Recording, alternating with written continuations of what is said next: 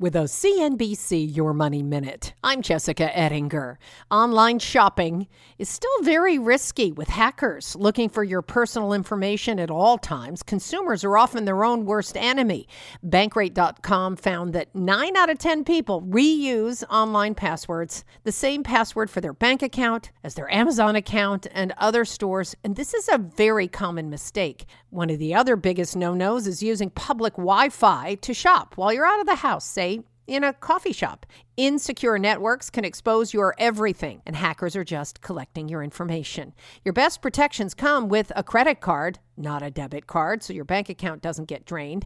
And another idea for online shopping safety consider using a disposable virtual credit card number instead of a permanent one. Apple Card, Citi, and Capital One have all offered this feature. Lots more on this at CNBC.com. I'm Jessica Ettinger, CNBC. This podcast is supported by FedEx. Dear small and medium businesses, no one wants happy customers more than you do.